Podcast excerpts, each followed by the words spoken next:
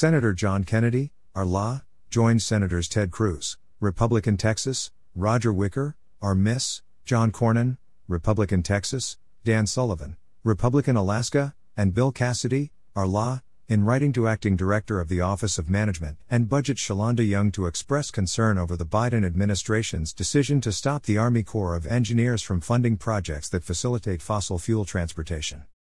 The Biden administration's plan is particularly damaging for Louisiana because it could target anything that moves through waterways or ports, not just the oil and gas products that also travel via waterways. The appendix to the Army Corps of Engineers FY 2022 budget states that one of the core key objectives is not to fund work that directly subsidizes fossil fuels, including work that lowers the cost of production, lowers the cost of consumption, or raises the revenues retained by producers of fossil fuels. This policy goes far beyond establishing priorities through the budget process and is instead an attempt to unilaterally usurp the lawmaking powers of the legislative branch.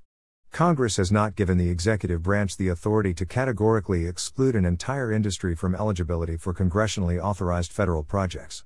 Instead, within the last decade, Congress repeatedly recognized the critical role of fossil fuels in our nation's commerce by dedicating federal funds specifically to ports that transport a significant amount of petroleum products, natural gas, or coal, the senators wrote.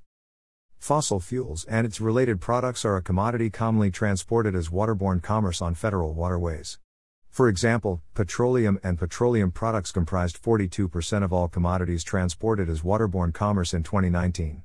It defies reason that Congress would permit categorically excluding a commodity that is so closely tied to the economic advancement of the United States, as well as its national security, the senators continued.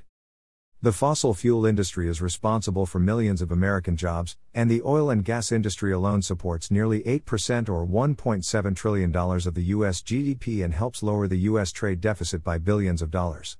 Not only do fossil fuels help provide heat and electricity in our homes and fuel to power our vehicles, but they are also used to make the products we rely on daily, including everything from smartphones and clothing to PPE and medicines. The decision to exclude fossil fuels from commercial navigation projects, especially if applied to other modes of transportation, could have significant ramifications for the United States economy, including a detrimental rise in the price of everyday consumer goods, the senators continued.